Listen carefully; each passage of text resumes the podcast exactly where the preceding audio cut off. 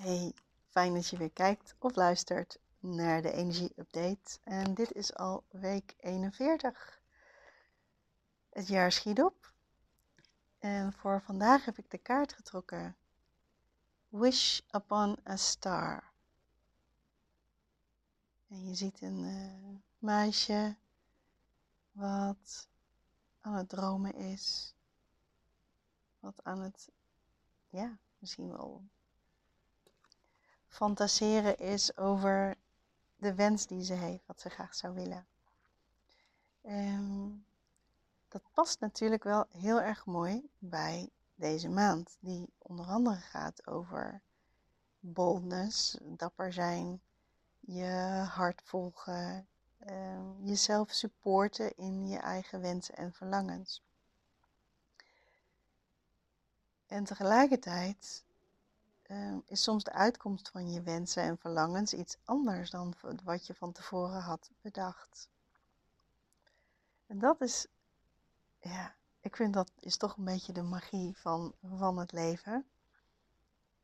En ik moest daarbij ook denken aan mijn moestuin. Als je een zaadje kunt zien als een wens of een verlangen, dan plant je die ergens. Dan geef je die liefde, die geef je een plekje in de moestuin. En dan is het wachten op de dingen die komen gaan.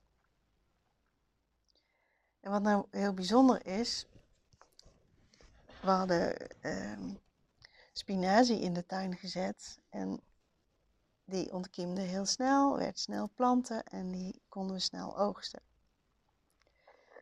Na een week of anderhalve week nadat ik de vorige spinazie had gezaaid, heb ik een nieuw bed gemaakt en weer opnieuw spinazie gezaaid.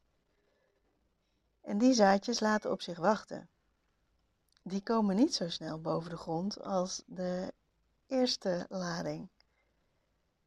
En dan gaan er allerlei gedachten door je hoofd. Oh, misschien zijn de zaadjes niet goed. Uh, is er wat meer, is er wat meer uh, water nodig? Is er wat meer voedingsstoffen nodig?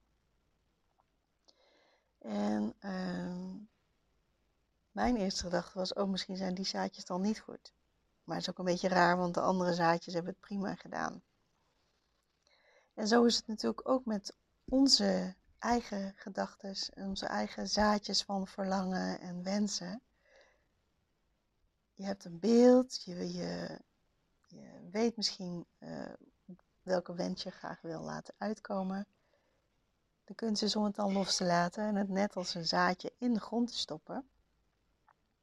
En dan niet te weten wanneer daar uh, een ontkieming is of wanneer je daar een resultaat van ziet. Want de ene keer kan dat resultaat heel snel zijn.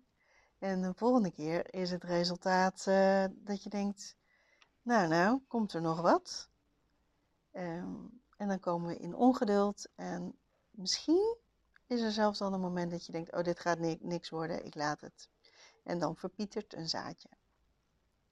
Want op het moment dat je het in de grond stopt en het eigenlijk aan de natuur of aan het universum overgeeft om ervoor te zorgen zodat het uit kan komen, is het onze taak om, ja, wat is het, verwachtingsvol te blijven.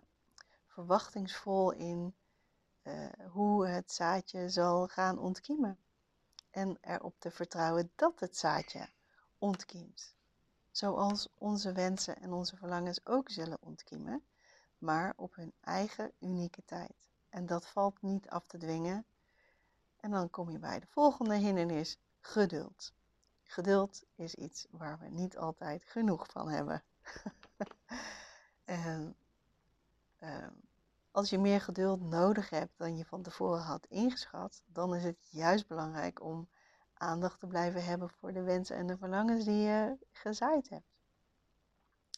Om actie te blijven nemen. Al is het maar er eventjes aan denken, oh ja, dat zaadje is geplant. Ik ben benieuwd wanneer het uitkomt. Ik ben benieuwd hoe ik dat kan zien in mijn wereld. En dan de verwachting loslaten van hoe het er dan precies uit moet gaan zien. Eh, dat is een hele kunst. dat is echt niet altijd makkelijk.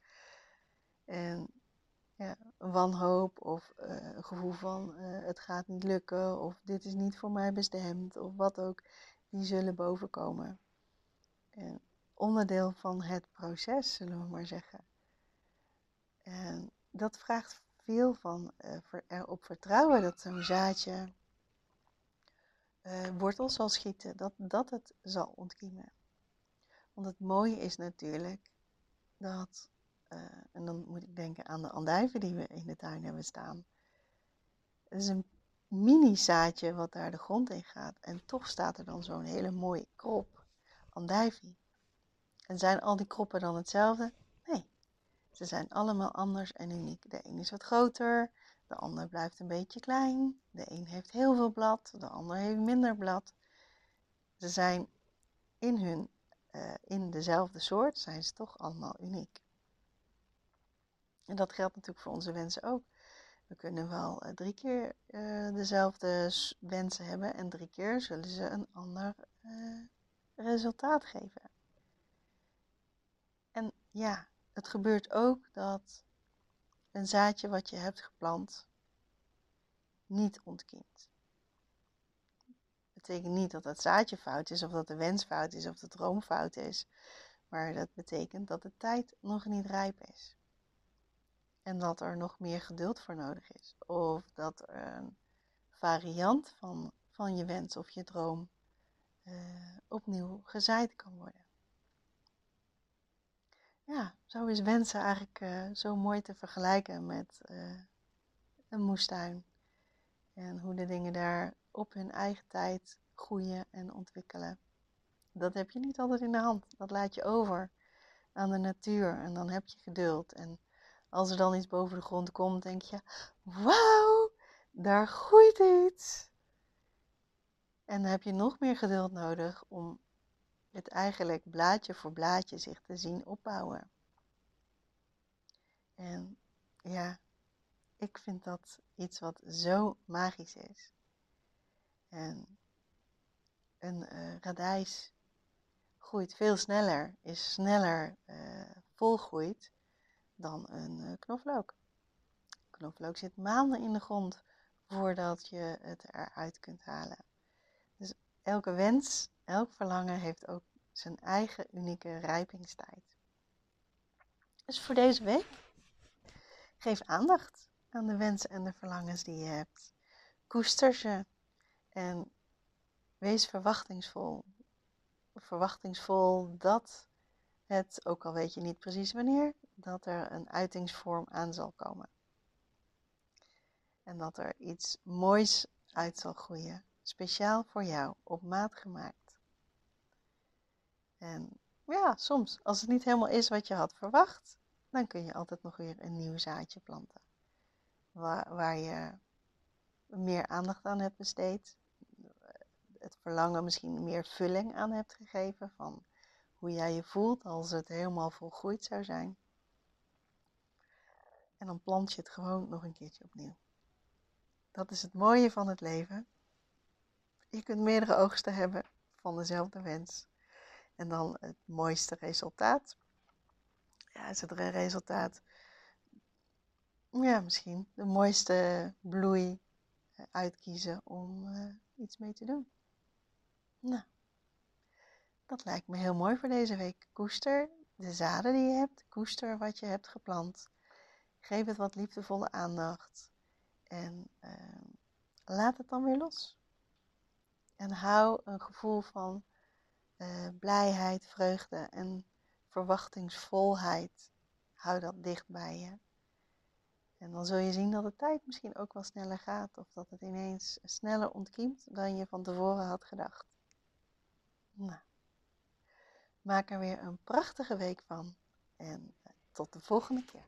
Bye.